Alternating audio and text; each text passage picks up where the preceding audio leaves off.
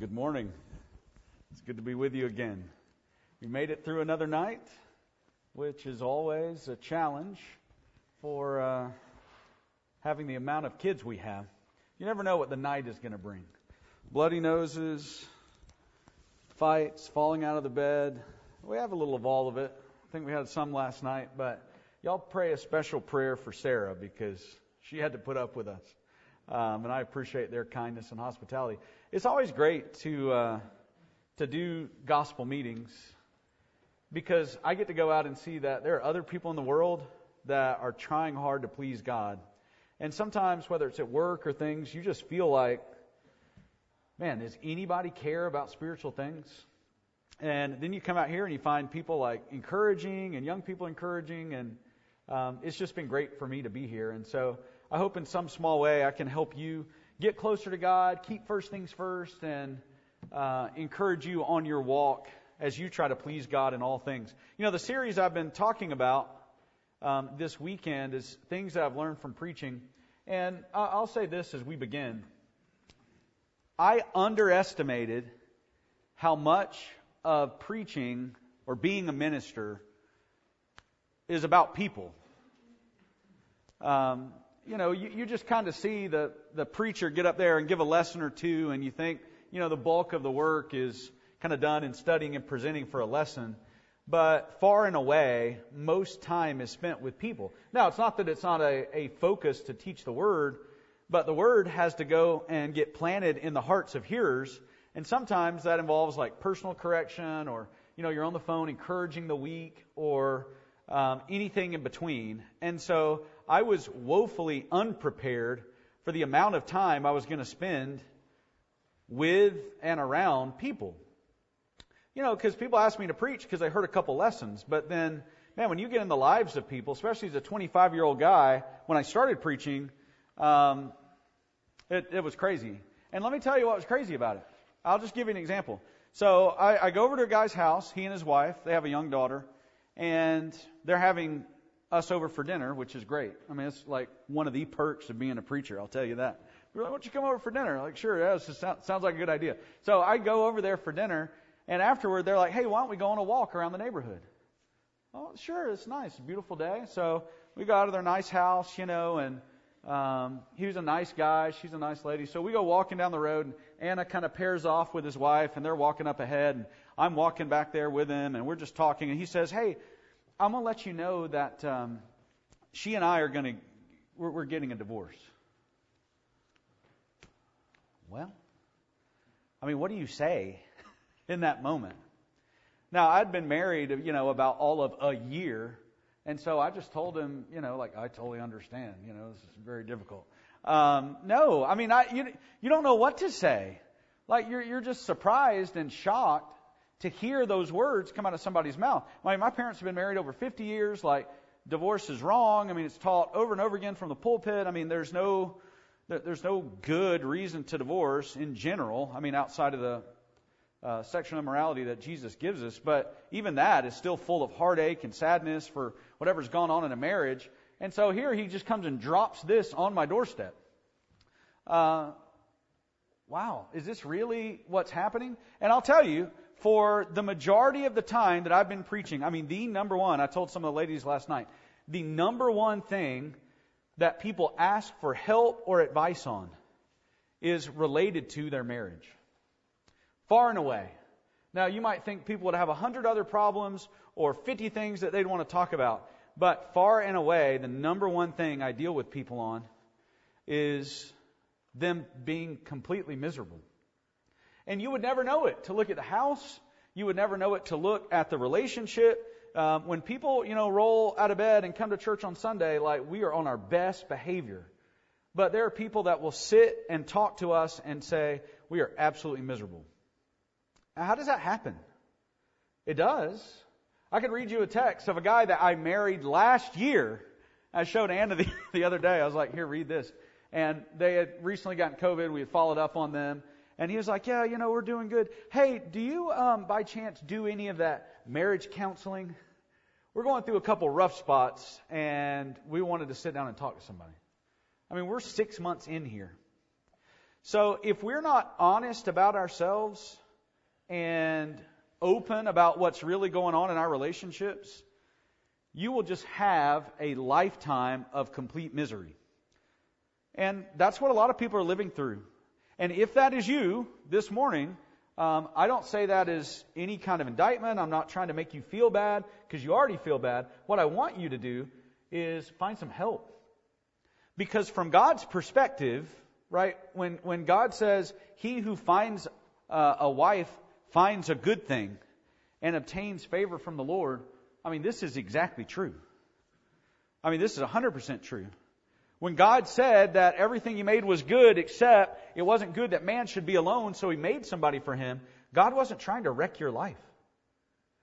Like, God was trying to help you and make things better for you. And the same is true for a wife. I mean, a husband completes his wife, a wife completes her husband. And when I look at my life, no way I'm succeeding at anything unless I've got my wife's help. But that is not always the case. And that will not be the case for my relationship with Anna if things aren't handled appropriately. You know, nobody is immune from this.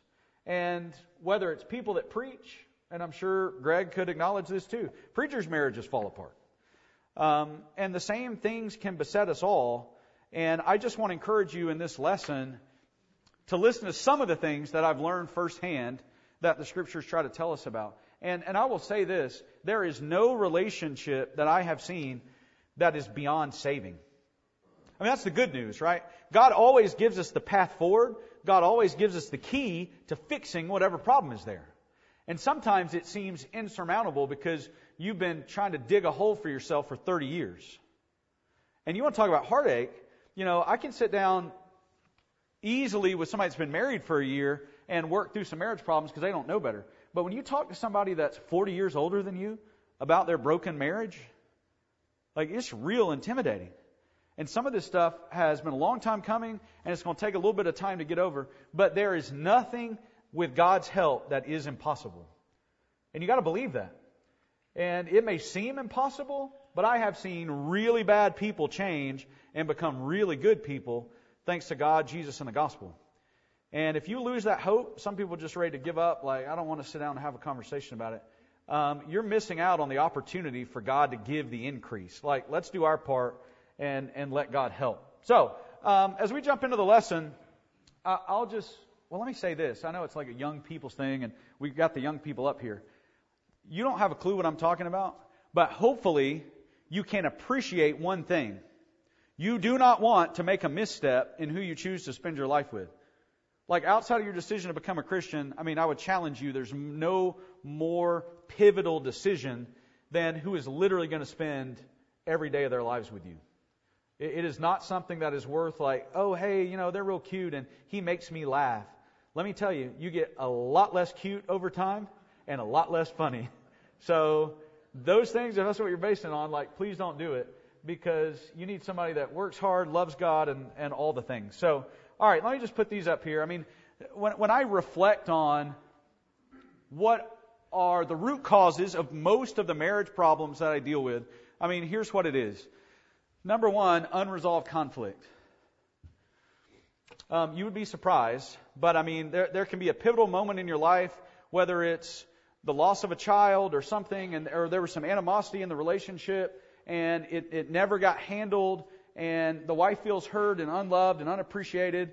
The husband, you know, feels disrespected or whatever, and it never really gets solved. And that festers and grows like an infection, and then their relationship gets worse and, and further distant. And you'll sit down and talk with somebody. It's like, why are y'all mad at each other? You know, what's the problems in your marriage? Well, listen, in 1982, when this thing happened, he has always been this way.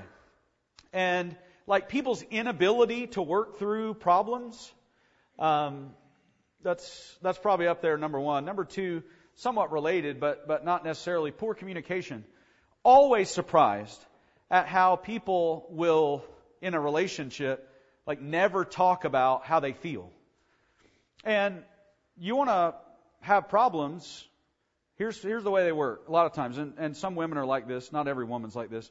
You will bottle up how you feel, And then five years later, you'll have some knockdown drag out. And you're like, let me tell you, I've been thinking this for a hundred years. You know, you're like this, this, this, this, this. And the guy's blown away because we've never talked about it and we never talk about it. And then it comes to find out, like, I'm breaking up with you because of all these things. And, like, I've never had a chance to fix it. Like, I don't know. And, like, horrific communication over the years. People just bottle up animosity and let it out in a storm that you can't even help to fix. I mean, you can't do it because it's too much at the same time and it seems insurmountable.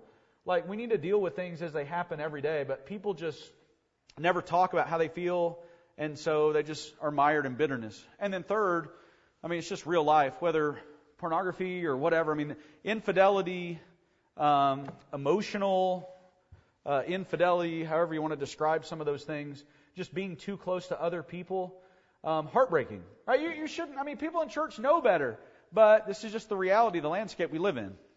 Um, people break their vows of their marriage, and whether or not you can come back from that it's a tough road. A tough road for children, tough road for families, and you would just be shocked at how many people are like, yeah, you know, 10 years ago I cheated on my wife, or 20 years ago I cheated on my wife, and they're still just, you know, never back to normal. And when you look at these common causes of marriage problems, I mean, here, here's the here's the real reason. Um, we never really become the people that God wants us to be. Um, God, God wants us to be selfless people. Right? In a marriage relationship or in any relationship, I mean, we got to be like Jesus. And what did Jesus say? I didn't come to be served, but to serve.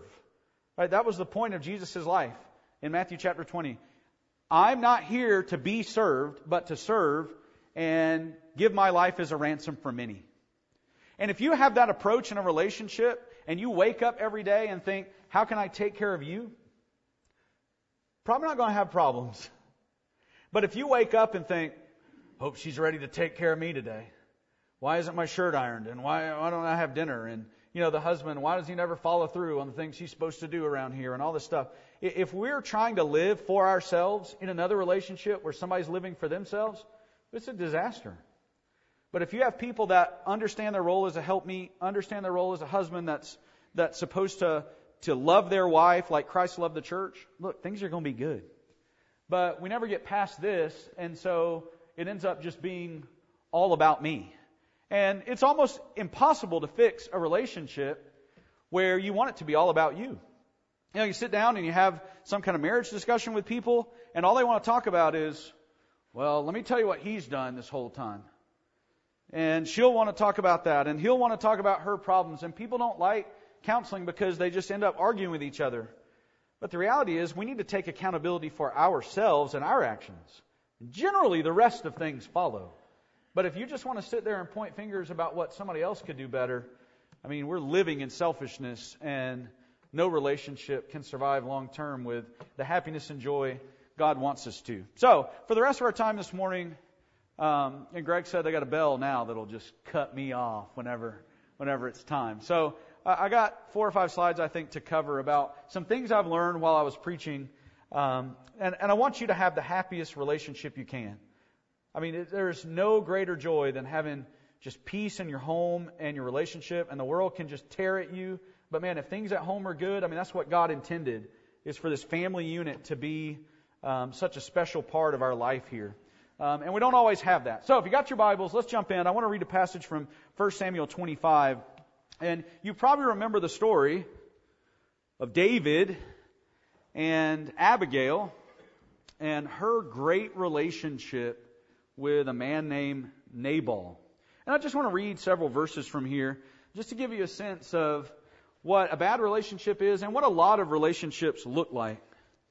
There was a man in Maon whose business was in Carmel, and I'm in verse 2 of 1 Samuel 25. And the man was very rich. Now let's just stop and think about those words for a minute. Like, that's one of the keys to a good relationship, right? I mean, this guy is very rich. This is going to be a happy story. He had 3,000 sheep and a 1,000 goats, and he was shearing his sheep in Carmel. The name of the man was Nabal, and the name of his wife, Abigail. And she was a woman of good understanding and beautiful appearance. But the man was harsh and evil in his doings. He was of the house of Caleb. And when David heard in the wilderness that Nabal was shearing his sheep, David sent ten young men, and David said to the young men, Go up to Carmel and go to Nabal and greet him in my name. And thus you shall say to him, who lives in prosperity, Peace be to you, peace to your house, peace to all that you have. Now I've heard that you have shearers, and your shepherds were with us, and we did not hurt them, nor was there anything missing from them all the while they were in Carmel. Ask the young men. They'll tell you. Therefore, let my young men find favor in your eyes, for we come on a feast day. Please give whatever comes to your hand to your servants and to your son David.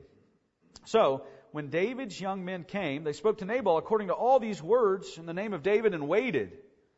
Then Nabal answered David's servants and said, Who is David? And who is the son of Jesse? There are many servants nowadays who break away, each one from his own master. Shall I take my bread and my water and my meat, which I've killed for my shearers, and give it to men who I do not know where they're from? So David's young men turned on their heels and went back, and they came and told all these words to him. And David said to his men, Every man gird on his sword. So every man girded on his sword. And David also girded on his sword. And about 400 men went with David, and 200 stayed with the supplies. Now one of the young men told Abigail, Nabal's wife, saying, Look, David sent messengers from the wilderness to greet our master, and he reviled them.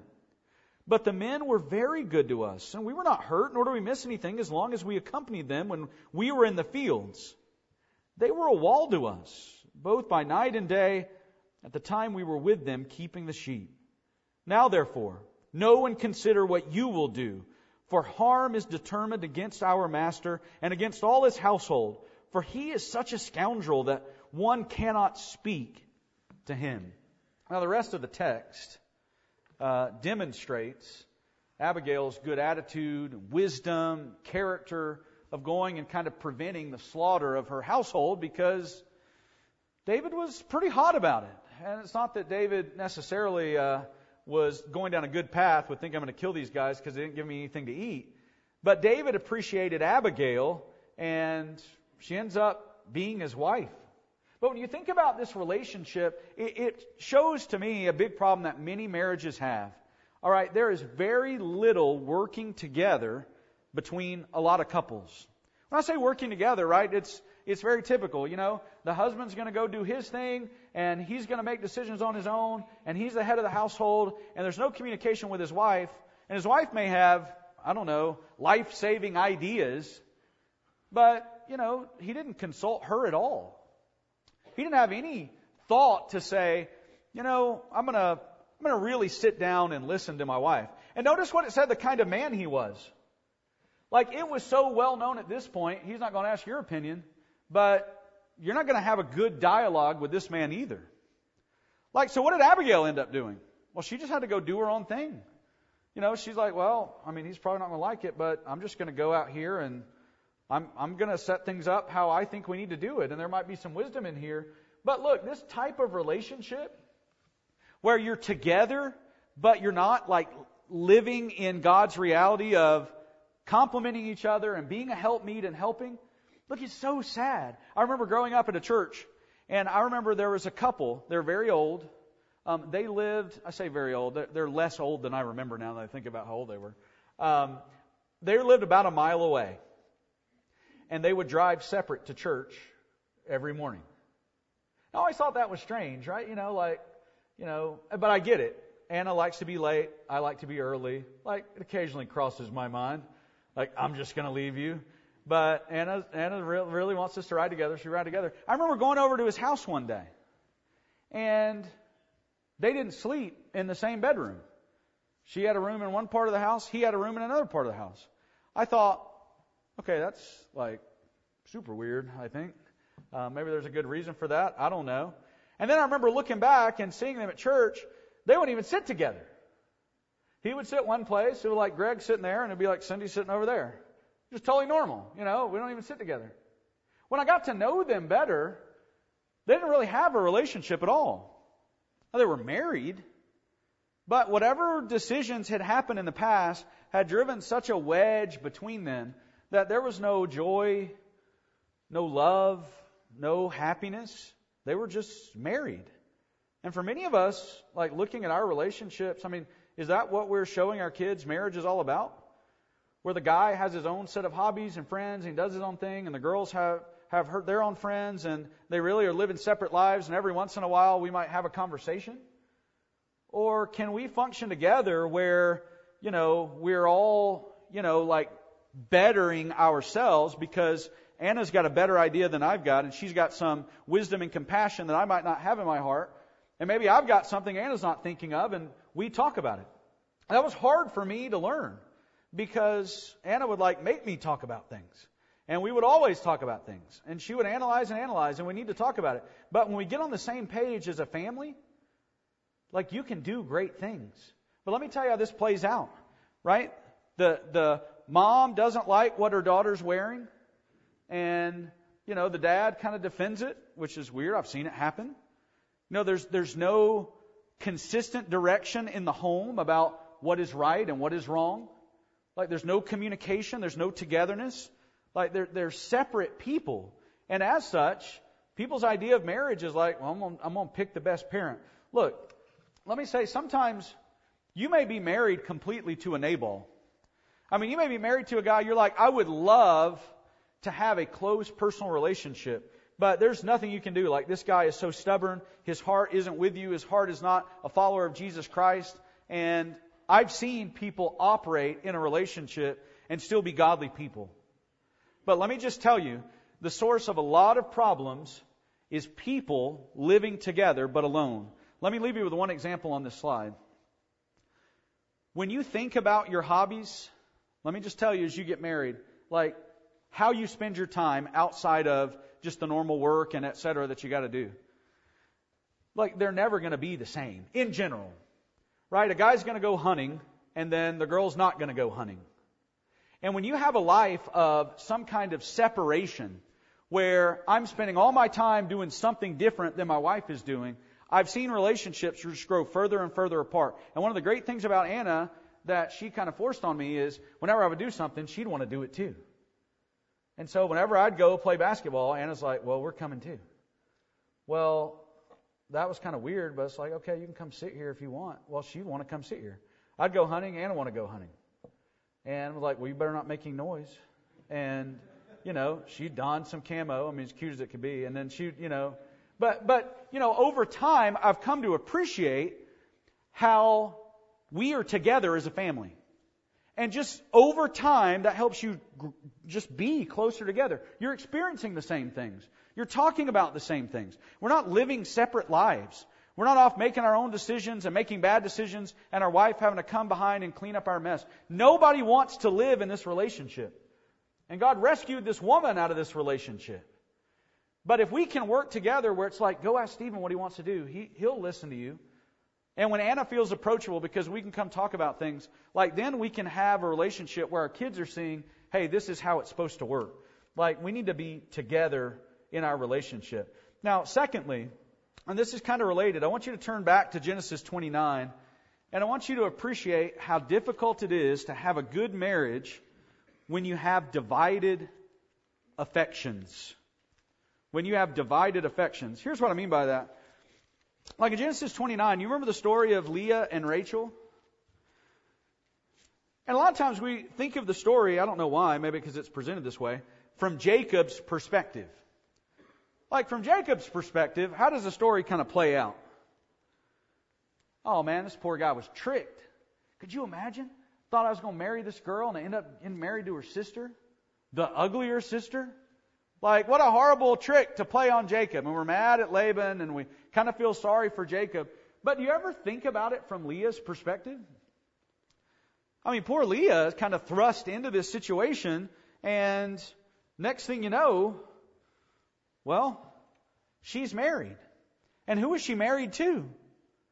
Well, she's married to a guy who basically, and I mean, it's true because the Holy Spirit reveals it to us, who acknowledges that her sister is prettier than she is.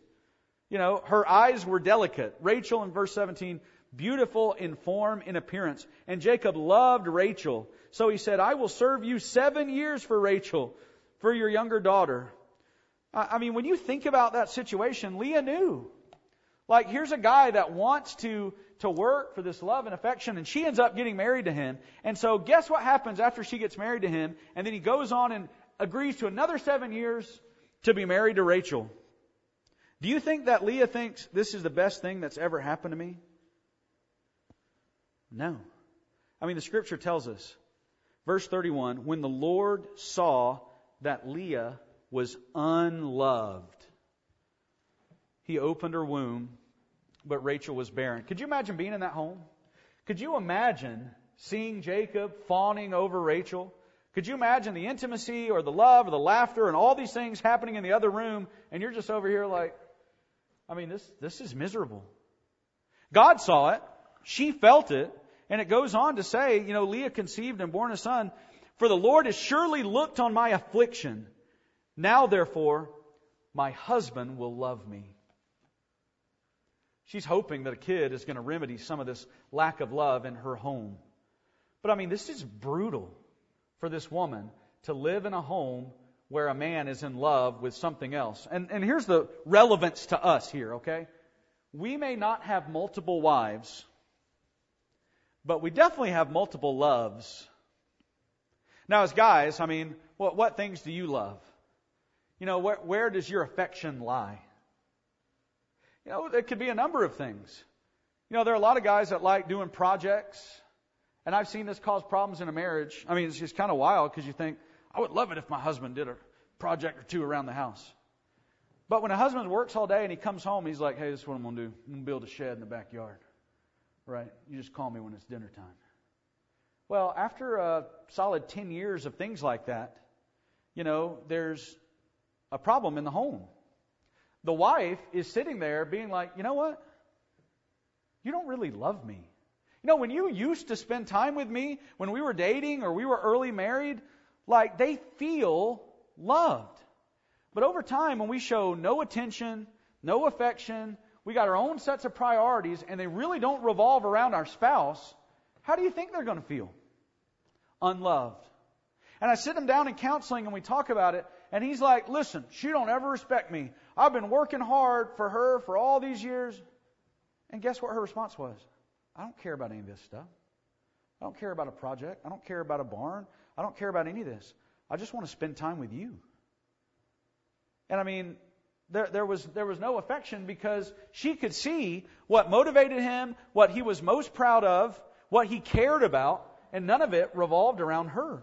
And, and listen, if you are telling yourself here, hey, I know my spouse knows I love them because of X, if it's not what your spouse needs, and I'm not going to get off on the love languages book, but you're just wasting your time. Like Anna does not care one bit if I come home and say, I bought you a new car. She doesn't care. Doesn't show affection or love for her. What she cares about is me rubbing her back when it hurts. That's it. Right? And let me tell you, when she asked for that, when I am moments from sleep.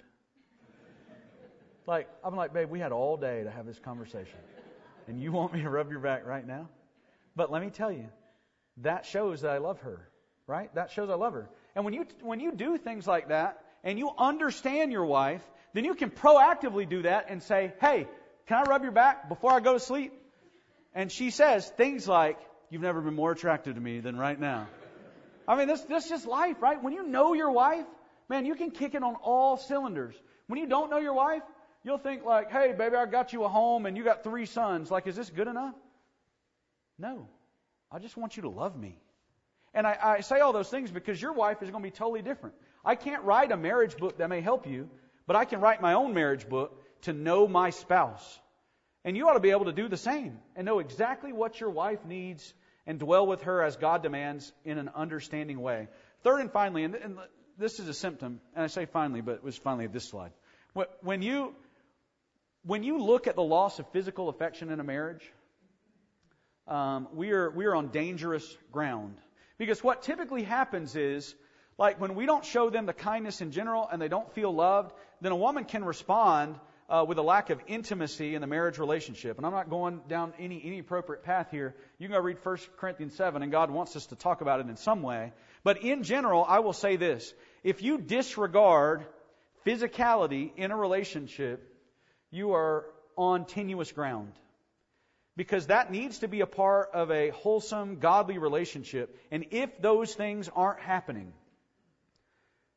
somebody else is setting themselves up for failure. Like Satan's like, oh yeah, I can totally destroy this relationship. Let me insert someone here that can show physical affection to a wife or to a husband. And I've counseled people that are like, yeah, we, we haven't had any kind of physical relationship in 30 years. All right, well, we got some things to work on. Right? And those can typically be a symptom of just a lack of love in general. And I, I'm just going to tell you, this needs to be addressed. You want to talk about awkward conversations? Point number three. But it needs to happen. Right? There is some situation that has happened. There is some reason. There is some problem. But you can't go through your life um, just living this way. And there are many relationships that are broken behind the scenes because there's no love, there's no affection, and generally it's because she feels like I'm in love with something else other than her. Like, give your wife the attention they deserve. Wives, love your husbands as well, uh, like you're supposed to be taught in Titus 2, and the relationship will be good. When you love your husband like God wants you to, he'll respond in kind. When you love your wife, she'll respond in kind. And I've seen it happen. All right, Point number three clock's getting away from us. Um, another big problem that I see in relationships too is a lack of a lack of kindness and a lack of respect, just in general, in the way we deal with each other and the way we talk about things. Um, in general, in in Genesis chapter 18, I love the story here of you know really one of the model relationships, which is the relationship between Abraham and Sarah. And in, in, chapter 18 and verse 1, the Lord appeared to him by the terebinth trees of Mamre as he was sitting in the tent door in the heat of the day. And he lifted his eyes and looked, and behold, three men were standing by him. And when he saw them, he ran from the tent door to meet them and bowed himself to the ground and said, My Lord, if I've now found favor in your sight, do not pass by on your way. Please let a little water be brought and wash your feet and rest yourselves under the tree. And I'll bring you a morsel of bread that you may refresh your hearts. After that, you may pass by, inasmuch as you have come to your servant. And they said, Do what you have said. And Abraham hurried into the tent and to Sarah and said, Quickly make ready three measures of fine meal, knead it, and make cakes. And Abraham ran to the herd, took a tender and good calf, gave it to a young man, and he hastened to prepare it. So he took butter and milk and the calf which he'd prepared and set it before them, and he stood by them under the tree and they ate. Listen, you want to talk about uh, kind of a litmus test of how somebody's relationship is? Let this same scenario play out. And I've seen it go a bunch of different ways. What would happen if you had surprise company and your husband turns to you and says, Hey, we got some visitors. Why don't you make uh, a roast and potatoes and carrots like you normally make? And just wait for the response. Right? I've seen women are like, why don't you get in there and make it? This is your idea. You should go make these things. Um, and when you've got a good relationship, here's what kind of happens. The text just assumes that Sarah obeyed Abraham, calling him Lord. Right? Sarah's just respectful, responsive, like Sarah's gonna Sarah's gonna do what needs to be done. And then Abraham's to do his part, and he's to go prepare and, and help too. Right? You got a family kind of working together to a common goal, and like, you, you can live like that. But too often I see people belie the way they feel about the person that they're in a relationship with solely because of the way that they speak to one another. Often husbands and wives do not speak kindly to each other. And that is such a sad thing. I remember growing up, a guy, um, you know, sitting in the auditorium. I mean, stand back there, and guys do that. And I remember, I remember a guy referring to his wife as, yeah, the old battle axe, you know. I still don't know what that means. But he would do it. And I guess, you know, when you're a boy, like an axe is like a good thing. But looking back, it's like, I don't think that's a, that's a good thing. And, you know, when, when you talk about your wife in that way, you know, when there are these snide comments and these undermining things and, and there's just this, this anger and this frustration that's just below the surface, and maybe we're not being completely belligerent, but there's obviously some animosity. That kind of stuff is not a Christian thing. Like, we need to speak with grace so that it can bring benefit to those that hear us. I mean, we don't need to, you know, undermine our wife and undermine our husband and show we really don't appreciate them or respect them and love them. You know, when you have these arguments and, and discord, let me tell you what ends up happening. Most couples, after not being able to speak kindly to each other and argue over time, this is, this is reality in our church. The husband will spend the majority of his time in the man cave, and the wife is upstairs, and there's just distance between them. Let me tell you where the distance comes from speaking unkind words to each other. And this is what I often do in marriage counseling. I'm like, hey, here's what we're going to do. We're not going to solve this overnight, but for the next week, I don't want you to say a negative thing to your wife or husband. Let me tell you how hard that is for people. They don't know how to communicate without sarcasm, without uh, all this kind of stuff. Like, that just degrades people. But man, when, when you lift your wife up and say, hey, I appreciate what you did today. I noticed what you did. I saw that and I value that. I mean, her children rise up and call her blessed. Like when you live in that environment, man, you will feel like a million dollars. Like you will go to war for your home and your family. But when a man's enemies are of his own household, and here I saddled you in this lifelong relationship where I promised to love you in front of a bunch of people, and then behind the scenes I treat you like trash. I see it in marriages. And we got to get to the root of it, right? Why are you talking that way to the person you're supposed to love the most? Why do you yell at them to do things? Why are you mad at them? Are you constantly complaining? Like this thing, this ought not to happen. And all you're doing is teaching your children, this is exactly what marriage looks like. And it should be no surprise that your kids grow up and think, I don't know if I want to get married. Things seem pretty miserable. Well, yeah, because we act like it's miserable. lack of kindness and respect. And last thing, I know we got five minutes. Um, this is just a killer in these relationships. Half hearted forgiveness. Let me just go ahead and put these things up on the board. You, you remember, and we won't take the time to read about Saul's relationship with David, but what you may not remember is how often David would have a confrontation with Saul. David would say good things. Like you remember, David's like, hey, look, here's a corner of your robe. I could have killed you, so I'm really not trying to kill you. Like, we're, we're okay here. And Saul's like, You're a better man than me. I, you, you, I am a worthless person. David, you're great. And then what happens in the next chapter? I think I'm going to go kill David again. And then he would go and they'd have a conversation again. It's like, same conversation. Like, yeah, the Lord's going to bless you and he's not going to bless me. Um, we're, you're a better man than I am. Do you think David really had a good relationship with Saul? No. Because Saul never really forgave him. Let me assure you of one thing. Point number one. It is almost certain that strife will come into a marriage. Here's why.